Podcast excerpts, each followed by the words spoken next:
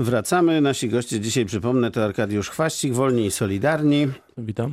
Marcin Wojtera, Platforma Obywatelska. Witam serdecznie. Piotr Ule, Nowoczesna. Witam ponownie. I Andrzej Jaroch, Prawo i Sprawiedliwość. Ale dzień skończyliśmy dobry, tak? W połowie omawianie, ocenę taką wstępną studni prezydenta Jacka Sutryka. Pan Marcin Wojtera teraz. No, uważam, że to było bardzo dobre 100 dni. Zresztą można o tych studniach przeczytać i o 100 zadaniach na stronie pana prezydenta. To nie przypominam sobie, żeby wcześniej w ogóle w polityce komunikacyjnej Wrocławia tak jasno określano priorytety i to w jakim stopniu zostały one zrealizowane. To, jak podkreślał pan prezydent Jacek Sutryk, nie są jedyne zadania, jakimi on się trudnił przez te 100 dni, bo zadań było wiele, ale chciał w ten sposób podkreślić swoje główne priorytety dla całej prezydentury. No, nie jesteśmy w stanie opowiedzieć o wszystkich 100 zadaniach, ale może powiem o tych, które dla mnie są jakieś szczególnie ważne. No to, że tam faktycznie będą zaangażowane te spółki miejskie w większym stopniu w realizację projektów i zadań miejskich, jak na przykład to, że Wrocławski Park Wodny będzie zaangażowany, odpowiedzialny za budowę basenu na Brochowie. To jest konkret i dobra decyzja organizacyjna. Pojawi się nowe stypendium dla artystów indywidualnych od miasta Wrocławia. Rodzice dostają już dla nowonarodzonych wrocławian dostają wyprawki.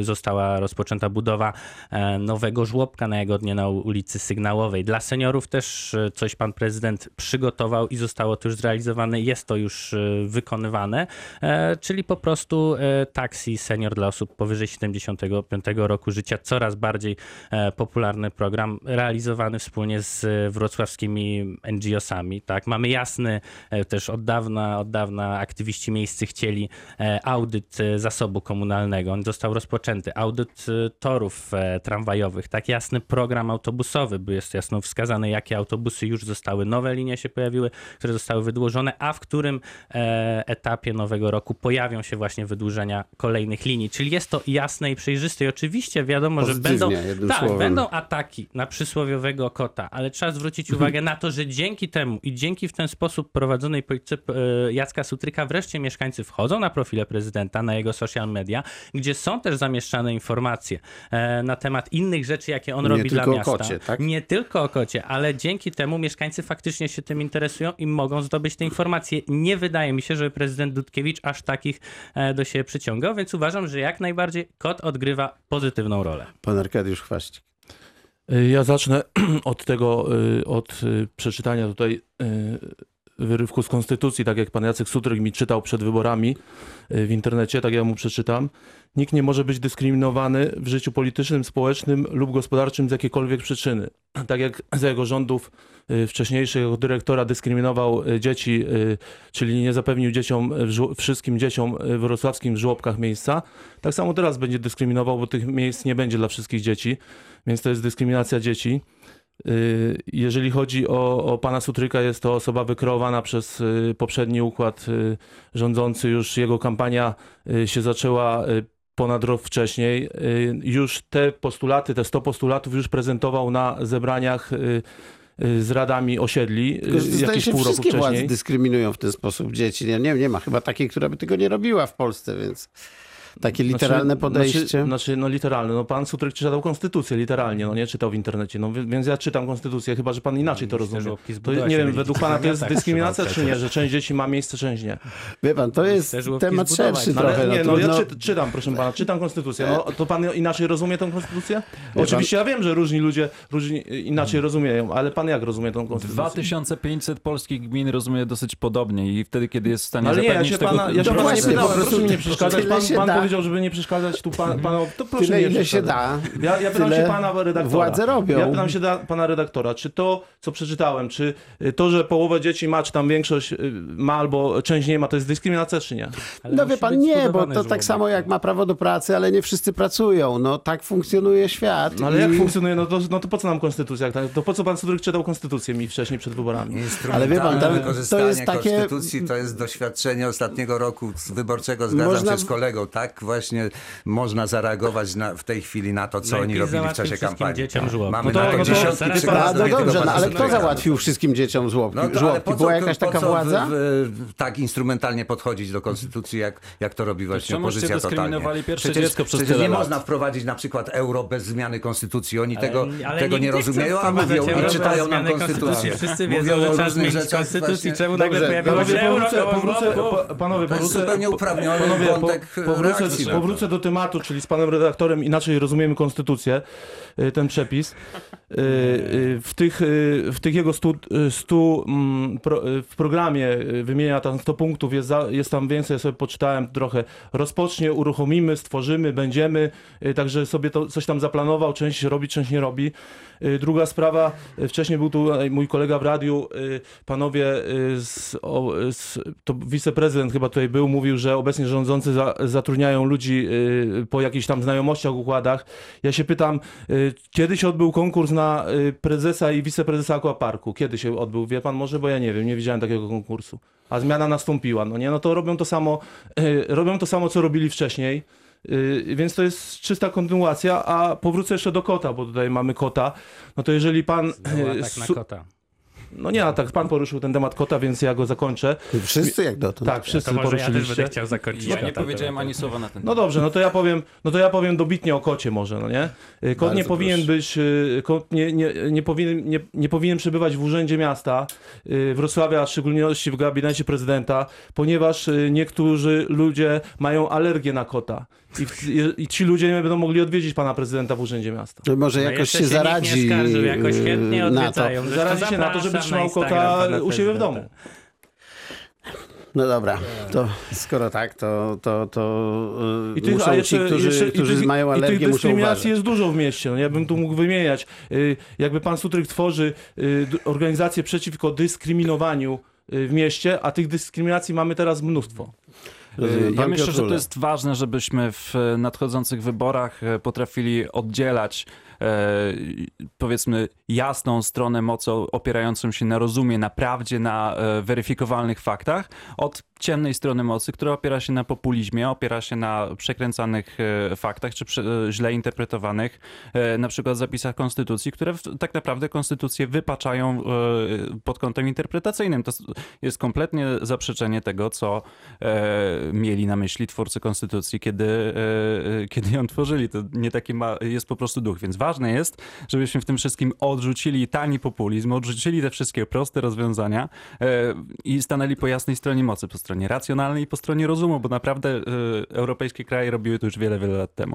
Nie ma takiego, takich budowane i o tym też można przeczytać, także spokojnie. Idziemy w dobrą stronę. Jeżeli pozostaniemy w kwestii żłobków, proszę państwa, w 4,5 miliardowym, bo chyba taki już w tej chwili jest budżet, nie zapewnić miejsc w żłobkach dla dzieci w mieście, które przecież ma 600 tysięcy. To jest według kolegów populizm, prawda? Ja mogę panu przewodniczącemu powiedzieć, co można zrobić, żeby był większy budżet, na przykład uchwalić ustawę metropolitalną, która leży w Sejmie i byłoby dla miasta Wrocławia i okolicznych gmin 190 milionów. Wszyscy wrocławscy posłowie PiSu głosowali przeciwko. Dlaczego głosowaliście przeciwko naszemu budżetowi? Więc może niech się PiS nie wypowiada o budżecie. Dziękuję. Proszę nie żartować. Tutaj proszę uchwalić ustawę metropolitalną. Dla Katowic mogliście uchwalić. Potrzebne dla odpowiedzialnego rozwoju ustawy powstają i takie, o których tu pan wspomina, Katowic, też będą powstawać. Nie tylko interes Wrocławia, w tym jest ważny, wszystkie inne również i kiedy to zostanie uzgodnione, będzie również i taka możliwość, ale ja tylko mówię, że w 4,5 miliardowym budżecie musi się znaleźć możliwość zapewnienia miejsc w żłobkach dla wszystkich dzieci. Tutaj akurat nie ta dyskryminacja, którą wspomniał kolega, czy nazywać to dyskryminacją, czy nie, jest postulatem realizowalnym, mieszczącym się w granicach rozumu, która czeka już prawie 2 lata na to, żeby chciał dla naszego miasta. Chyba dosyć doszliśmy do ściany w tej sytuacji. Znaczy, no nie doszliśmy do ściany, tylko wszystkie dzieci tutaj nasze powinny mieć miejsce w żłobkach. Te pieniądze są w mieście Wrocławiu, tylko są wydawane na inne cele i to jest ten problem. Myślę, że wszyscy się zgodzimy co do tego, że wszystkie dzieci powinny mieć miejste w żłobkach, tylko tak, na sam koniec... Te, które chcą oczywiście, matki nie oddadzą dzieci. Sekundkę, panie przewodniczący, proszę spokojnie, tutaj nie ma co prawda wody, ale czasem warto się jej napić. Wracając do tego, wszyscy byśmy sobie życzyli tego i do tego powinniśmy w ogóle dążyć, żeby wszystkie dzieci były w ten miały dostęp do takiej opieki, bo to jest na przykład kwestia aktywności zawodowej matek, która jest bardzo nam potrzebna, szczególnie teraz, kiedy są wypychani ludzie z rynku pracy przez na przykład inne kwestie emerytury. Tak, tylko jest kwestia tego, czy rozmawiamy o tym jako o celu do realizacji, czy mówimy o tym, że niezrealizowanie po prostu czegoś ze względów organizacyjnych czy finansowych, bo trzeba pamiętać, że cały czas ten system budujemy i o ile dobrze kojarzę, to coraz więcej tych żłobków powstaje. Myślę, że dobrze kojarzę. Są podawane można na stronę. Czy nazywamy to dyskryminacją, czy nazywamy to rozwojem po prostu na sam koniec. I można robić czarnego luda z każdego samorządu. Myślę, że tutaj koledzy bardzo czarną laurkę też wystawili samorządowcom z Prawa i Sprawiedliwości, którzy zakładam, że w 90 kilku procentach nie zapewniają pełnej opieki żłobkowej w swoich samorządach. No właśnie dlatego mówię, że to trochę nie ma sensu takie podchodzenie. No, albo rozmawiamy niepoważnie i straszymy rzeczami, których nie ma, albo rozmawiamy poważnie. Ja wolałbym, kurczę, rozmawiać tutaj poważnie. To porozmawiajmy poważnie o strajku w kulturze w instytucjach dolnośląskich. Tam bardzo niskie pensje. No i właściwie podobna sytuacja jak z innymi tymi właśnie postulatami takimi finansowymi. Raz budżetówka, nauczyciele, teraz ci muzycy, artyści, bo nie tylko przecież muzycy w instytucjach kultury także domagają się większych pieniędzy, a sądząc po tym, jakie te pieniądze mają, gdzieś tam sami o tym w programie Radia Wrocław mówili, blisko tych minimalnych pensji nie dochodzą do średniej absolutnie, no to też trudno się dziwić, prawda, panie przewodniczący?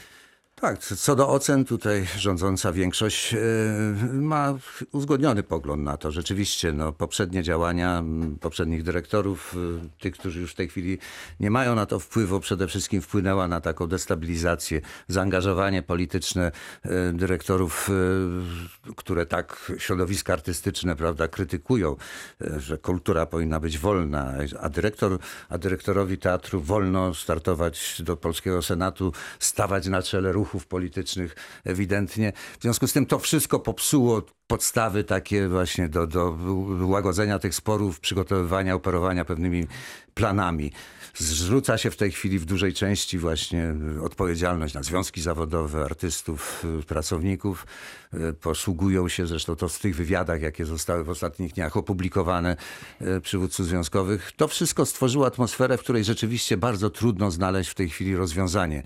I rzeczywiście ja się nie dziwię pewnej niecierpliwości, a też i poirytowaniu właśnie, bo niestety takie pomówienia, próby dyskredytacji, kłamstwa, które przytaczano publicznie na temat roli i sposobów działania związkowców, całkowicie podzielam, bo znam te sprawy od środka i od samego początku. Ale faktem jest, że dyrektorzy zarabiali bardzo dobrze, tak, pracownicy to jest właśnie wina braku pewnego jasnego sposobu wymagań stawianych dyrektorom w zakresie zarządzania majątkiem, groszem publicznym, który służy rozwojowi tych jednostek.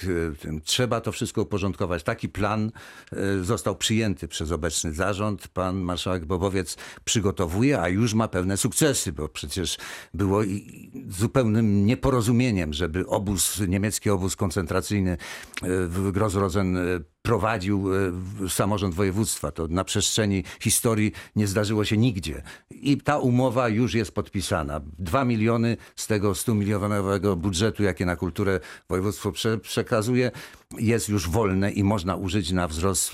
I ten termin jeszcze kilku tygodni, kiedy pani skarbnik otrzyma od pana Bobowca wszystkie elementy tego budżetu na podwyżki, zostanie uruchomiony. To oczywiście jest sprawa bardzo trudna proceduralnie również. W związku z tym no, niecierpliwość wyraża się tymi właśnie. Natomiast i trzeba tu zachować pewną pokorę ze strony władzy, ale również pewną cierpliwość jeszcze chwilowo przez związki. nie można takimi drobiazgami, jak wiem, no, konflikt na temat powołania komisji na przykład, czy ten, które tam powodują różne niesnaski, to trzeba omijać, trzeba po prostu znaleźć. Ja wierzę w to, że taki sposób i taką drogę do tego pierwszego etapu zwiększenia wynagrodzeń, bo na to pieniądze muszą się znaleźć w kolejnych kilku budżetach. Za jednym razem tego nie naprawimy. Do kropki pan Marcin Wojtera. Znaczy, no to jest, sprawa jest poważna, bo z 17 instytucji kultury, które posiada samorząd województwa, do akcji protestacyjnej przystąpiło aż 12. No my tutaj jako Koalicja Obywatelska wskazaliśmy przy ostatnich zmianach budżetowych możliwość załatwienia tej sprawy od ręki i przeniesienia brakujących pieniędzy z klasyfikacji promocja właśnie na wynagrodzenia dla artystów i dla pracowników instytucji kultury. Zostało to przez zarząd odrzucone i zarząd nie przedstawił swojej własnej propozycji na to, w jaki sposób tę sprawę rozwiązać. Więc tutaj rozwiązanie leży na stole. Nie jest na tej zasadzie, że powiedzieliśmy, pieniądze się muszą znaleźć i nie wiemy skąd. Jest możliwość zaspokojenia tego. Natomiast sprawa jest dziwna. Tak naprawdę jeśli się politycznie zastanowimy, jeśli chodzi nawet jak na Dolny Śląsk. Po jednej stronie mamy wielu związkowców związanych z Prawem i Sprawiedliwością, którzy żądają od marszałka z bezpartyjnych tego typu podwyżek, tak? I tutaj mamy sytuację, gdzie tak naprawdę widnieje już pewien konflikt w tej koalicji. Oczywiście zaraz pan przewodniczący powie, że koalicja trzyma się świetnie, ale mimo wszystko zaczynają dochodzić słuchy, że jest to jeden z wielu elementów realizowanej polityki sprzeciwu bezpartyjnych wobec tego, że nie wszystkie postulaty, które były w umowie koalicyjnej PiS-u i bezpartyjnych samorządowców, są właśnie realizowane. Więc ja mam nadzieję, że w tym wszystkim nie zostanie zapomniany interes pracowników, bo on tutaj jest najważniejszy. Należą się podwyżki. Z mojej wypowiedzi wynikało, że taki interes stawiamy na pierwszym miejscu, a pan radny tutaj proponuje załatwić sumą, która jest przeznaczona na promocję. No proszę państwa, na promocję tam jest z 2 miliony. Oczywiście, że za mało. No, to trzeba uruchomić taką sumę, której na razie jeszcze nie jesteśmy w stanie dokładnie, bo toczą się rozmowy ze związkowcami, a pani skarbnik dopiero jest przed przyjęciem tego sprawozdania raportu, który pozwoli jej pewien plan przedstawić. Tak jak wcześniej mówiłem, pracownicy budżetówki, jak i inni pracownicy powinni dostać w jednej kwocie podwyżkę, by nie było tego problemu, czyli wszyscy, nie wiem, po 500 zł, po 600 czy tam po 800.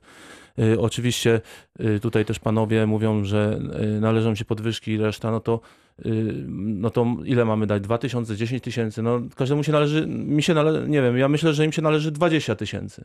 Może. Na przykład. No na przykład, no nie? No, ale tu bym... Ale bardziej oni mówią o konkretnej kwocie, proszę pana. Oni mówią ja też mówię o konkretnej kwocie 20 tysięcy. Ale oni mówią o konkretnej kwocie rozmawiamy i rozmawiam też z panem przewodniczącym skąd wziąć, a nie mówimy, nie rzucamy 20 tysięcy. Ja mówię o 20 tysięcy i może pan rozmawiać o tym, skąd wziąć 20 tysięcy. Myślę, że nie powinien pan obrażać w ten sposób osób, które protestują i lekceważyć ich postulatu. Zresztą spotkaliśmy się tutaj, żeby o tym rozmawiać i rozmawiać o konkretnym postulacie. Proszę mi tu nie insynuować, że jakoś obrażam, proszę pana. Ja mówię ogólnie o tym, że wszyscy chcą mieć podwyżki, a co z przedsiębiorcami? A co mają zrobić przedsiębiorcy, którzy jeszcze muszą wydać swoje pieniądze, czyli opłacić ZUS i resztę, żeby zarobić dopiero pieniądze. Innym się daje, a przedsiębiorcy tutaj nie czerpią z budżetu. Ale dlaczego? No to dajmy przedsiębiorcom po 1000 zł też na przykład. Ale kto ma dać? No państwo. No państwo daje pracownikom, żeby się rozwijali jeszcze bardziej. Można oczywiście takie postulaty zgłaszać. Takie rozmowy. No, podwyżki się wszystkim należą, ale porówno. No nie? To jest najważniejsza rzecz w tym świecie. Myślę, że jeżeli Prawo i Sprawiedliwość chciałaby wiarygodnie wzmacniać dolnośląską kulturę, to nie majdrowałoby i nie uprawiało ręcznego sterowania przy obsadzaniu stanowisk instytucji współprowadzonych przez województwo dolnośląskie i ministra kultury. Przecież widzimy, co się dzieje, jeżeli chodzi o Operę Wrocławską. Widzieliśmy gorszące... Ale u was to samo się dzieje. Proszę nie przerywać, bardzo serdecznie o to proszę. I wracając do tego, widzieliśmy w jakim impasie i jak bardzo na tych pracownikach, o których panu przewodniczącemu tak bardzo zależy, odbijała się sytuacja w Teatrze Polskim. I problemy i sprawy w Sądzie Pracy będą się ciągnęły tak naprawdę. Wracając do tej sytuacji, ja bardzo mocno kibicuję tutaj rozmową, ze względu na to, że to porozumienie powinno zostać zawarte. Natomiast sytuacja dotycząca zarobków, szczególnie w tych instytucjach kultury poza Wrocławiem, jest trwająca już od jakiegoś czasu i myślę, że to jest moment, kiedy fajnie byłoby i taki mamy czas w Polsce, że takie postulaty są spełniane. Natomiast trzeba jeszcze pamiętać o jednym i tutaj znowu wszystko jest w rękach Prawa i Sprawiedliwości. Budżet województwa dolnośląskiego nie jest uzależniony w tak bezpośredni sposób od koniunktury gospodarczej w Polsce i nie jest uzależniony od tego, jak na przykład rosną wynagrodzenia. To znaczy, że de facto jak się poprawia sytuacja gospodarcza w Polsce, to nie rośnie ten budżet województwa dolnośląskiego w takim samym tempie i on jest w znacznej części znaczony, czyli swoboda ruchów tutaj jest znacznie mniejsza. Wracając do tego, naprawdę dużo jest do poprawienia, szczególnie jeżeli chodzi o rolę samorządu województwa. Teraz myślę, że państwo, kiedy jesteście w koalicji rządzącej i współodpowiadacie za to, doskonale to rozumiecie, że tych pieniędzy w samorządzie województwa po prostu potrzeba jest więcej, potrzeba systemowych działań. Także piłka jak najbardziej po stronie Prawa i Sprawiedliwości. Macie te kilka miesięcy jeszcze, kiedy będziecie rządzić. No potem już będzie ktoś inny, ale przez te kilka miesięcy no, moglibyście zamarkować jakiś ruch pozytywny. To ponieważ już jest prawie 9:00, ja chciałem jeszcze pana Marcina Wojterę zapytać, czy znane są pierwsze 3 miejsca na liście do Parlamentu Europejskiego, jeśli chodzi o koalicję, no bo tutaj Prawo i Sprawiedliwość już dawno przedstawiło, wszystko wiemy, niemalże. Akcja ewakuacja, widzieliśmy wszyscy. U nas jest taka procedura, że do 10 regiony zgłaszają kandydatów i 15 będą ogłoszone nazwiska, więc na razie jeszcze czekamy. Mają możliwość różne koła jeszcze zgłaszać swoich kandydatów. Odpowiedź wymijająca trochę o pana Bogdana Zdrojewskiego. Chciałem zapytać, czy on tam będzie gdzieś na tych listach ujęty? No, jest jak najbardziej duża możliwość, natomiast w tym roku mamy dwa wybory. Mamy wybory do Europarlamentu, mamy wybory do Sejmu, także od 15 dowiemy się, kto będzie na której liście. Także spokojnie, cierpliwości. 15 będziemy rozmawiać. Rozumiem. 15 już niedługo, bo dzisiaj jest 4. Tak, zbliża się godzina 9. To był Marcin Wojtera, strachu i nienawiści. Trudno, rozsądne podejście. Nie spodziewajmy się, że to szybko da. To jest kwadratura koła. Jak wszystkich obdzielić, to nie rozstrzygnie się szybko. Strachu przy tej ewakuacji. Natomiast sprawa tych wyborów jest prosta. My mamy klucz do, tak powiem, serc wyborców. To jest zresztą Andrzej Jaroch, Prawo i Sprawiedliwość. Ta kampania najwyraźniej. Koalicja się z wami zrównuje, Piotr Ule, Nowoczesna. Dziękuję i dobrego dnia Państwu. Arkadiusz Chwaścik, Wolni i Solidarni. To byli nasi goście dzisiaj. Bardzo panom dziękuję.